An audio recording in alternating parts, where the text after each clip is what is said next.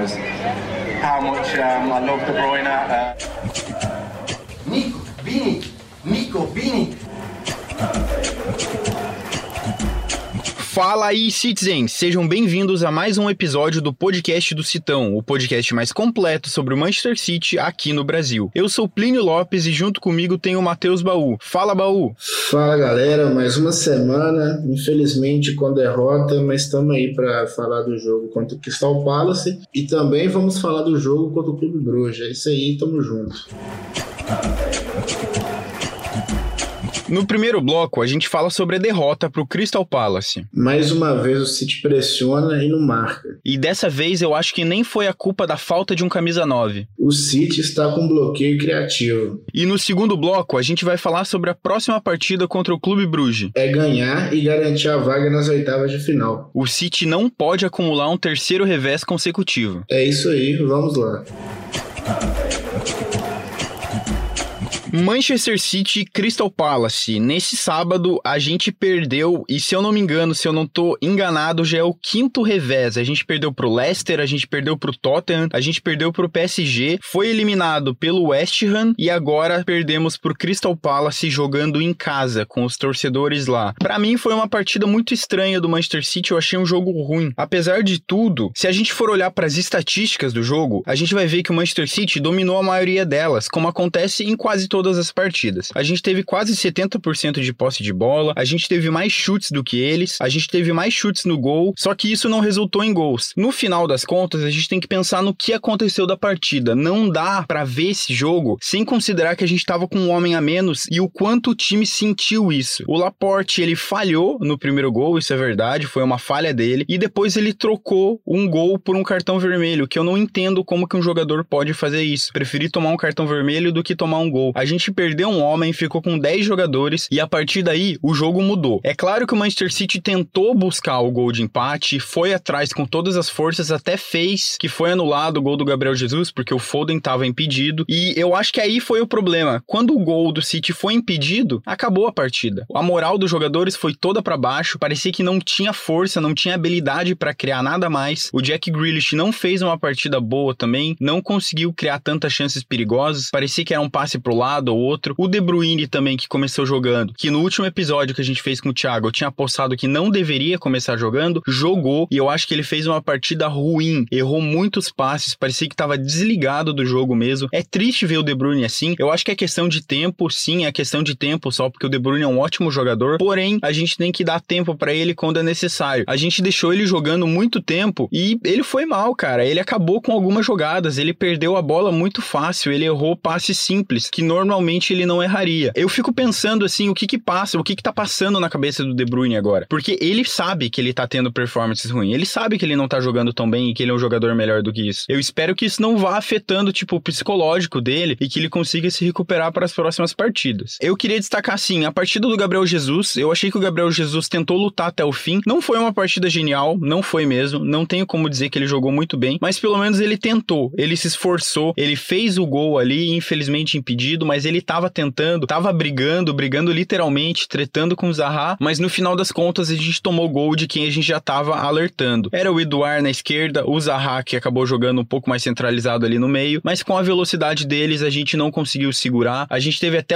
várias corridas que Rúben Dias não conseguia alcançar, esses pontas que são muito rápidos, o Ayo, o Zaha e o Eduard conseguiram fazer uma festa, corriam muito, e no final das contas foi dois a zero, o primeiro gol por uma falha do Laporte e um segundo gol de contra-ataque aquele do Gallagher. Pois é, Plínio, mas um jogo aí que a gente vê um, claramente um bloqueio, um bloqueio criativo por parte do, dos jogadores do Manchester City. Essa temporada tá bem esquisita, cara, porque quando o time cria muita oportunidade, não consegue converter, né? E aí a gente vem e fala que a culpa é do camisa nove. E aí tem alguns jogos que o City não consegue criar, que foi o caso desse, dessa última partida contra o Crystal Palace. Quando Como o City não tem um camisa, eu acho que ainda a gente pode falar da questão do camisa nove, porque é, quando o City não traz um camisa nove, é porque o City aposta que ele tem capacidade criativa em abundância no elenco, né? Então,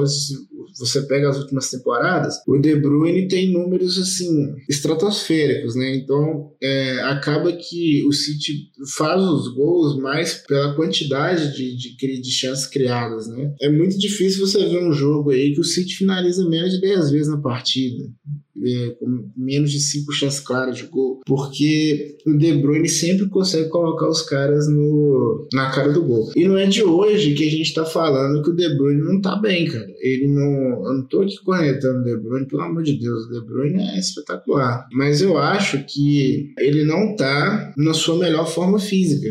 Esse é fato. Foi prejudicado pela Euro, foi prejudicado pela data FIFA, que inclusive já vai ter outra agora no dia dez, até o dia dezesseis. Então, assim, o jogador não tá tendo descanso, ele não tá tendo tempo para se recuperar. Fora os jogos aqui na, na Inglaterra, os jogos da temporada do Manchester City que estão encavalados, ainda tem uma data FIFA no meio ainda. Então, assim, já é a terceira data FIFA, né, desde que começou. E isso vai fazendo com que as partidas vão se acumulando, né? E o City tem alguns jogos bem complicados aí para até ao começo da data FIFA, né? Por exemplo, o City pega o, o Brugge, né, pela Champions, e no próximo final de semana o City enfrenta o United em Old Trafford, e aí depois já é, já é a data FIFA. Então, assim, para voltar depois enfrentando o Everton, o P S G e o West Ham. Então, assim, falar, a gente não tem o que fazer, né, em relação à data FIFA, mas se eu fosse o Pep Guardiola, eu já começava a testar algumas opções ali no meio campo, até mesmo para preservar o De Bruyne, dar um descanso pro cara, ver, esperar ele se recuperar cem por cento, porque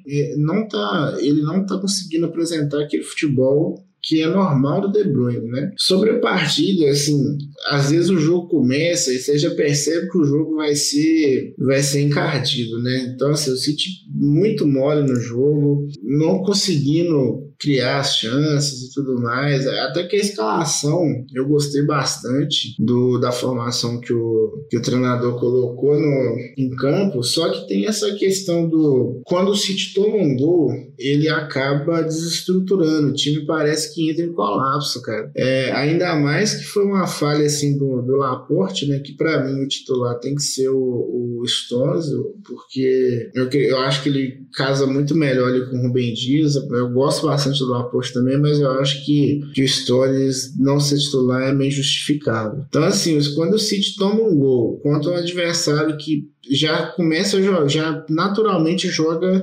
retrancado, né, contra times mais fortes, aí o City não, não consegue furar essa, essa retranca, até porque, igual a gente falou ali no começo do programa, o City está com um bloqueio criativo. É, se a, não, não sair nada do pé do, do De Bruyne, uma machada ali para voltar o City pro jogo, de repente até aquele, aquele gol do que o Gabriel Jesus fez, é incrível como sempre o Gabriel Jesus tá um centímetro na frente, cara. Só acontece com ele essas jogadas. Desde quando ele chegou, eu lembro na estreia dele, não sei se foi na estreia, eu acho que foi, fez um gol impedido também. Enfim, é, o cara é azarado. Eu até, não sei se de repente fosse até questão de, de o Guardiola orientar ele melhor em relação a posicionamento, mas é um jogador que fica impedido com muita facilidade. Inclusive, é até estranho porque ele tem jogado de ponta, né? Então, assim, é complicado. Baú, só uma coisa, você falou um pouquinho agora do Gabriel Jesus, de fato, ele fica impedido muito, mas eu acho que nesse gol foi muito mais azar dele, porque o impedimento foi do Foden, né, na construção da jogada. Foi um lançamento pro Foden e depois o passe pro Gabriel. O Gabriel nem tava impedido, né? Quem tava impedido era o Foden, cara, era um impedimento muito pequeno, muito pequenininho mesmo. E o Gabriel acaba tomando a culpa também por isso, né? É, não, eu, assim, eu até tinha esquecido esse detalhe, mas, assim, é impressionante como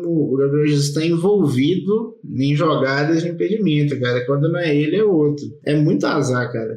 Assim, é, eu acho que depois que... Até mesmo antes do V A R, né, que analisava essas jogadas, assim, muito minuciosas, ele também tinha essa, esse histórico. Um pouco de azar, um pouco de posicionamento também. Só um jogo que eu lembrei aqui, teve um derby contra o United. Por acaso, eu tava assistindo junto com o torcedor do United, um cara lá de Manchester, que morava lá. O Gabriel Jesus entra no jogo, ele tinha acabado de chegar no City, acho que era a primeira temporada dele, ele faz o gol da virada do jogo e no final das contas estava impedido, aí o bandeirinha levanta assim, eu tinha comemorado um monte, estava impedido, acabou, segue o jogo. É, então, ó, no começo da temporada, acho que antes de sair o gol dele, de fato, ele teve uns dois gols no lado. Então, assim, é uma estatística interessante, assim, que o Gabriel Jesus tem essa, esse azar. É, não, não só o Gabriel Jesus, mas o Manchester City, né? Você vê ali o jogo contra o Tottenham também, que o Sterling faz aquele gol lá da classificação e o, o Agüero estava impedido também. Pouco, pouquíssima coisa. Enfim, né? Lance de V A R mesmo, mas eu acredito que, apesar de fazer essa, do City ser muito, não prejudicado, mas o City ter muitos lances anulados por causa do V A R, de impedimento, eu ainda acho que tem que continuar o V A R, é uma ferramenta muito importante. Ainda falando sobre o jogo, né, eu acredito que a gente pode destacar ali a parte do, do lado do Manchester City. Eu acho que só, só dois jogadores merecem algum destaque, que é o Grealish e o Rodri. É, apesar do Grealish não estar... Tá É, fazendo gols assim, do jeito que a gente esperava, o Grealish ainda é responsável por vinte por cento das chances criadas pelo City na temporada. Ainda é um número tímido, é um número tímido, mas a gente tem que considerar que o Grealish, ele tem que se adaptar ainda. Ele é um jogador que vinha de um time que jogava para ele, para jogar um time que ele é só mais um. Então, assim, vai, vai ter aí um, um tempo de adaptação. E eu, assim, eu até estou achando o começo de temporada dele interessante. É lógico que tem jogadores e jogadores, né? Às vezes acontece do cara chegar e estourar. Mas eu acho que a gente ainda tem que ter é, paciência com, com o Grealish. Eu acho que na ausência do, do De Bruyne, assim, em questão de, de criação, eu acho que o City poderia considerar, o Guardiola poderia considerar jogar com o Grealish ali mais centralizado, porque ele tem uma visão de jogo muito interessante. Eu não gosto de ficar culpando só um jogador depois das derrotas. Eu vi que no último jogo tinha muita gente batendo no Foden, culpando o Phil Foden. Eu não gosto disso. E nesse jogo o pessoal resolveu pegar o Laporte pra Cristo. É claro que o Laporte fez uma cagada homérica. Ele falhou no primeiro gol e depois ele fez a falta, uma falta desnecessária. Você não faz a falta nessa situação. Você sabe que aquilo é um cartão vermelho. Aquilo é um cartão vermelho. Você tá segurando o cara e não deixando ele ir pro gol e não tem ninguém. Não tem por que um zagueiro, em sua sã consciência, fazer isso. Isso mostra o quê? Uma coisa. Laporte já tava com o psicológico abalado depois da falha dele e não conseguiu se recompor. E dois, ele tomou essa decisão errada, foi expulso, e daí, a partir daí, o jogo a gente já sabia que ia ficar muito difícil. Eu tava rezando, assistindo, pedindo um empate, pedindo uma virada, mas a gente sabe que é muito difícil. Se o Manchester City já tinha sentido o primeiro gol que tomou, imagine a expulsão do Laporte, o quanto eles iam sentir. E sentiram. Até na segunda etapa, alguns jogadores lá com um pouco mais de força de vontade, um pouco mais de jogo, tentaram criar, mas depois o banho de água fria do gol anulado do Gabriel Jesus não deu mais pra eles. É, dito isso, que eu não gosto de pegar um jogador pra Cristo e ficar batendo nele depois, essa derrota tem muito a culpa do Laporte, e isso é um pouco triste, porque o Laporte vinha muito bem a temporada, tava jogando bem e tava tendo uma disputa bem saudável assim com o Stones. Quer dizer, o Stones ficou machucado por causa de data FIFA, não conseguiu jogar, ficou um tempão machucado, enquanto isso o Laporte tava entregando boas performances, estava lá jogando, jogando, jogando, parecia que tava se firmando como titular, mas depois dessa partida, depois dessa falha, depois que ele perdeu a cabeça, tomou esse cartão vermelho, eu não vejo em como o Stones não vai voltar para titularidade ao lado do Rúben Dias. Eu acho que a dupla agora vai ser Stones e Rúben Dias, pelo menos por algum tempo, porque o Laporte deve perder aí umas três partidas nessa brincadeira, e vamos ver depois da volta se ele vai jogar, vai voltar a ser titular. Tinha uma história de que ele já estava querendo sair do Manchester City, pode ser que essa seja a última temporada do Laporte aqui, vamos ver o que acontece, mas eu acho que é um bom caminho pro Stones. Agora eu penso, a gente tem data FIFA, vamos perder o Stones de novo? Ele vai ser convocado, vai jogar? Mesma coisa pro De Bruyne, o De Bruyne já tava voltando de lesão, já jogou machucado, uma vergonha que a seleção belga fez com ele. E aí, quantos jogadores a gente vai perder? O que que a gente vai fazer? Ainda tem um tempo, né? A gente ainda tem algumas partidas que a gente, pelo menos uma delas, a gente tem obrigação de ganhar, e a outra a gente não pode passar vergonha, né? A gente tem a partida contra o Club Brugge, que a gente vai falar daqui a pouco, que a gente tem que ganhar pra ir bem na Champions, se destacar no grupo, mas a gente tem depois um derby, né? Contra o United, um dos jogos mais importantes da temporada, sempre, né? O derby contra o United fora de casa é muito difícil e é sempre importante, lembrando que a gente já ganhou dele, já meteu goleada nele, já meteu seis a um, e o United não tá tão bem, né? A gente viu que eles tomaram do Liverpool, até conseguiram ganhar esse último jogo deles, mas eles não tão tão bem. O problema é que quando a gente vai jogar contra o United, eles viram, sei lá, um Real Madrid que é tricampeão, tetracampeão da Champions, sabe? Os jogadores têm uma gana, têm uma vontade de jogar, e eu espero que essa gana e essa vontade de ganhar se aplique também aos jogadores do Manchester City. City. E para aproveitar que a gente já tá falando de outras partidas, e vamos pro segundo bloco, onde a gente vai falar um pouquinho sobre Champions League e sobre a partida contra o Club Brugge. Fica aí com a gente. Still with Zaha, Gallagher wants it and Gallagher gets it. And that is the end of the game as far as City are concerned. And Gallagher has made the game safe. And it's a day that City will reflect on. Big decisions that just haven't gone their way. And the points are going to Crystal Palace and Patrick Vieira.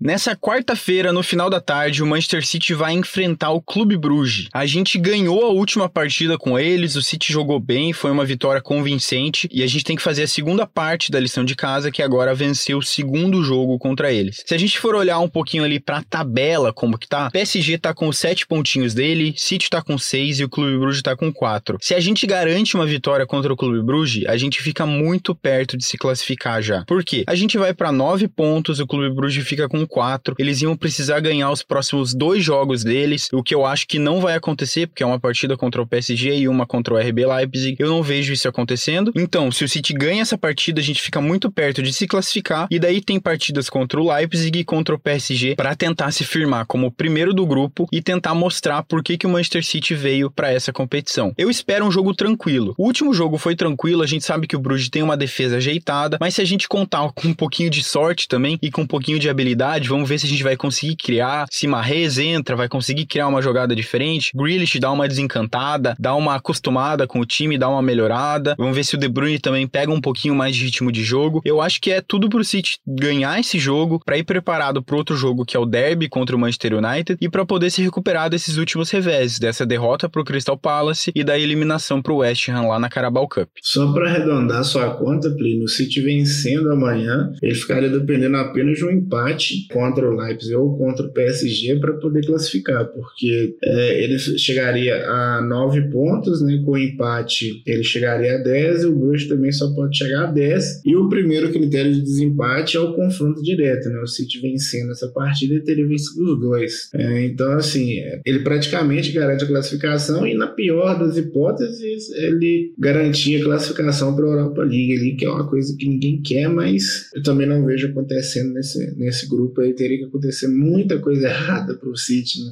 é, daqui para frente, mas sempre um pé atrás aí se tratando de Manchester City. Eu acredito que, assim, quem, quem gosta de, de apostar e tudo mais conhece bastante o Club Brugge, os times da Bélgica, principalmente ali é, também para aquele lado do leste europeu ali. Então, assim, o Club Brugge é um clube muito forte na Bélgica, não é um time bobo, é, mostrou que é um clube que a gente não pode desdenhar, é um, tem alguns valores ali bem interessantes. Na partida contra o City, o Bas Dost não jogou, mas ele tem jogado desde aqui, desde então, pelo, pelo Brugge. No último jogo ele fez dois gols. Enfim, é um jogador bem interessante, é um atacante, né, fazedor de gols, e por onde ele passou, ele deixou sua marca. Então, o City precisa entrar bem concentrado para essa partida, é, vencer e colocar a mão de vez na vaga, e aí já começar a pensar aí no próximo, os próximos próximos dois jogos aí, entrar com times até mais alternativos, né, para poder o Manchester City dar uma, uma rodada no elenco, porque esse final de ano tem bastante jogos assim atrás do outro. A vantagem é que, pensando no, na temporada por inteiro, eu acho que só contra o Arsenal que o City fez um, um, um vamos dizer assim, um derby dentro de casa. É, o restante, o Liverpool, o Chelsea, o Tottenham, o United, o City fez, foi até engraçado, o City fez todo, todos esses jogos fora de casa. E para a volta, né, que o retorno, o City vai fazer esses jogos obviamente em casa. Então, assim, eu acho que o pior da temporada é, são esses primeiros seis meses. Então, o City tem que tentar ali se manter na disputa pelo, pelo título, né? Então, assim, já com encaminhado a classificação, o City tem que começar a pensar a dar uma poupada aí em seus principais jogadores, né? Até a gente tem falado aí bastante de data FIFA. Essa questão de pandemia complicou bastante nessa questão, porque a gente tá com muito, muitos jogos ali encavalados, né, como a gente tem falado, e é isso aí. Eu acho, eu acredito que o City vai ganhar o jogo, assim, até de forma bem tranquila, mas o, muito mais por causa do Manchester City, né, o, o Guardiola não é o tipo de treinador que, que gosta e que aceita perder jogos na sequência, né? Não, falar, sendo sincero, eu acho que só na primeira temporada dele mesmo que a gente viu ali o City encavalar, assim, sequências de, de, de resultados negativos. Então, assim, pra ser sincero, eu não vejo o City se complicando no grupo, mas... fica o alerta aí, o sinal amarelo está ligado. O Chelsea já abriu cinco pontos. A City fazendo uma tempestade em copo d'água aqui. Não depende mais de si só para ser campeão inglês, né? Mas é, acredito que o Chelsea também vai tropeçar. Isso é normal durante a temporada. E é isso. Vamos, vamos para esse jogo contra o Brugge aí com bastante confiança. Mas, de fato, o sinal amarelo está ligado. Os adversários do Manchester City estão muito qualificados essa temporada. Parada. Não que nas outras não, não estejam, mas eu acho que os, esses clubes se reforçaram muito bem e o City deu uma comida de mosca no mercado aí em algumas posições que precisavam, assim, de, de reforço. Você falou tudo, Baú. É o seguinte, a gente foi eliminado da Carabao Cup, que era a nossa Copa aqui de estimação, então a gente vai ter que focar em outras coisas, né? A gente vai focar em Champions, a gente tem a Premier League, o Chelsea abriu cinco pontos de vantagem, a gente sabe que é uma vantagem relativamente pequena, são só cinco pontos, são dois jogos, mas a Premier League é muito disputado, é difícil a gente pensar que o City não vai derrubar mais pontos, mas também é difícil a gente pensar que o Chelsea não vai derrubar mais pontos também, não vai perder mais pontos. A gente sabe que o City já acabou com distâncias muito maiores em outras temporadas, junto com o Guardiola. Temporada passada a gente teve uma sequência espetacular de vitórias seguidas, que a gente acabou conseguindo se consagrar campeão da Premier League. Eu acho que isso pode vir a acontecer, mas a gente não pode contar com a sorte e não pode ficar perdendo todas as partidas agora pensando que a gente vai recuperar, não. Eu concordo com você, a gente tem que vencer esse jogo contra o Brugge pra ficar mais tranquilo na Champions, porque se acontece uma coisa estranha, se a gente perde esse jogo pro Brugge ou se a gente empata, a gente tem que se recuperar no jogo contra o P S G, a gente tem que se recuperar no jogo contra o Leipzig. Então, assim, eu ficaria com um pouco de medo disso acontecer. Então,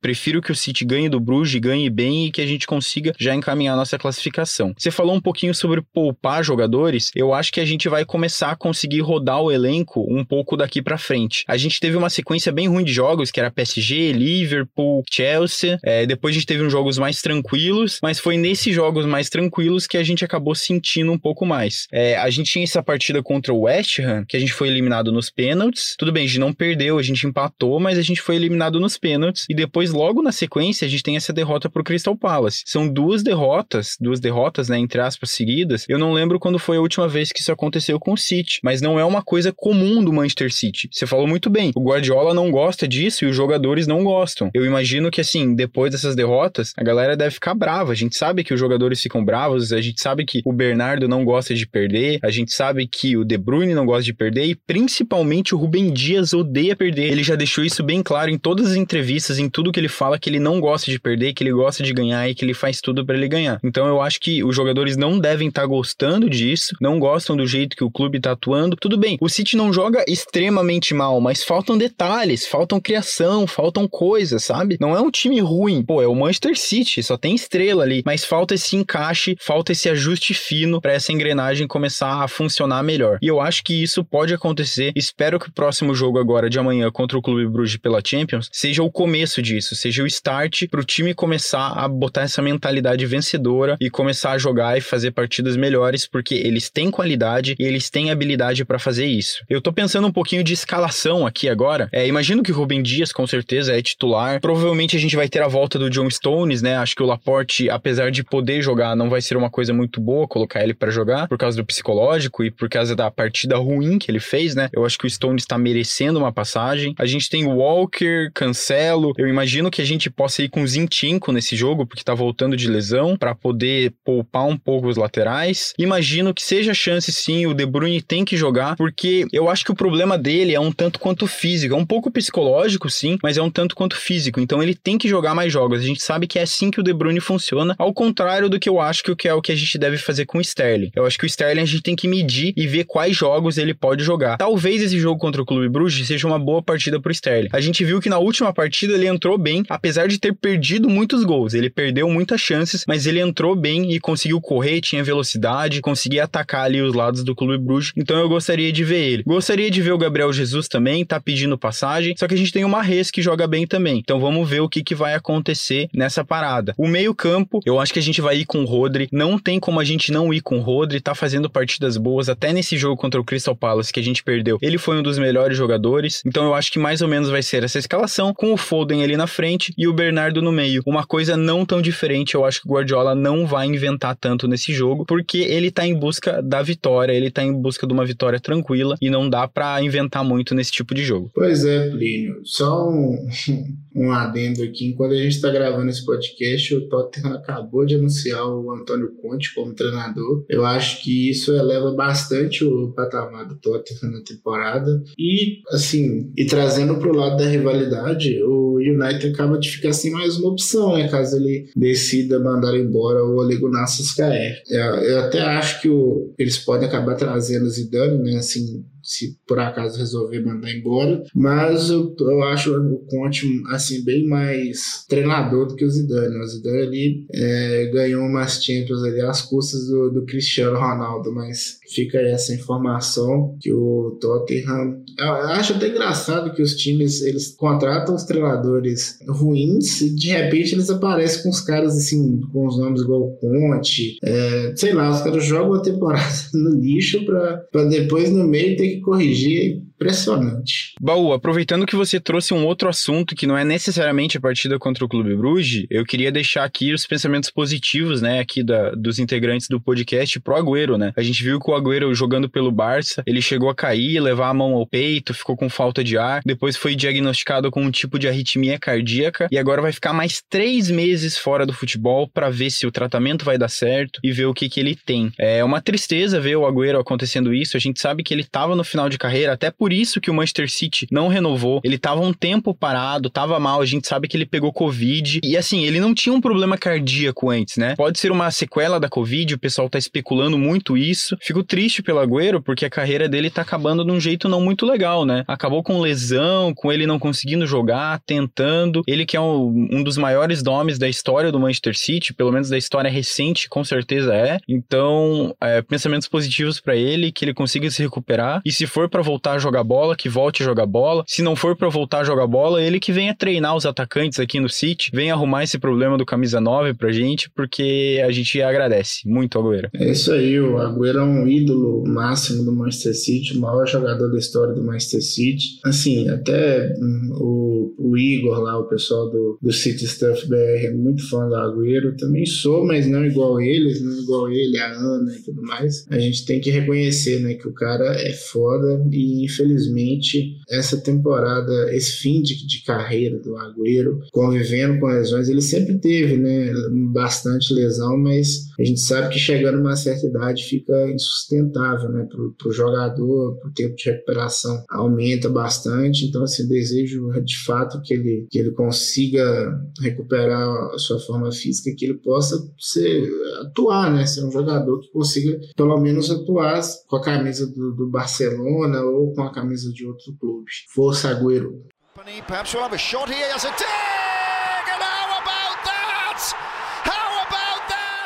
É isso aí, galera, com esse pensamento positivo de que a gente ganhe esse jogo contra o Brugge e que o time consiga ficar mais tranquilo, consiga criar mais chances e jogar melhor, que a gente encerra esse episódio do podcast do Citão. O podcast do Citão é uma produção da Ícaros Produtora e do Manchester City da Depressão. A direção geral e a produção são feitas por Plínio Lopes. O apoio de produção, a edição, finalização e mixagem são feitas por João Rain. A divulgação é feita por Matheus Eleutério. Tchau, Baú, até uma próxima. Valeu, galera, tamo junto, obrigado pela audiência e até o próximo episódio. Tamo junto.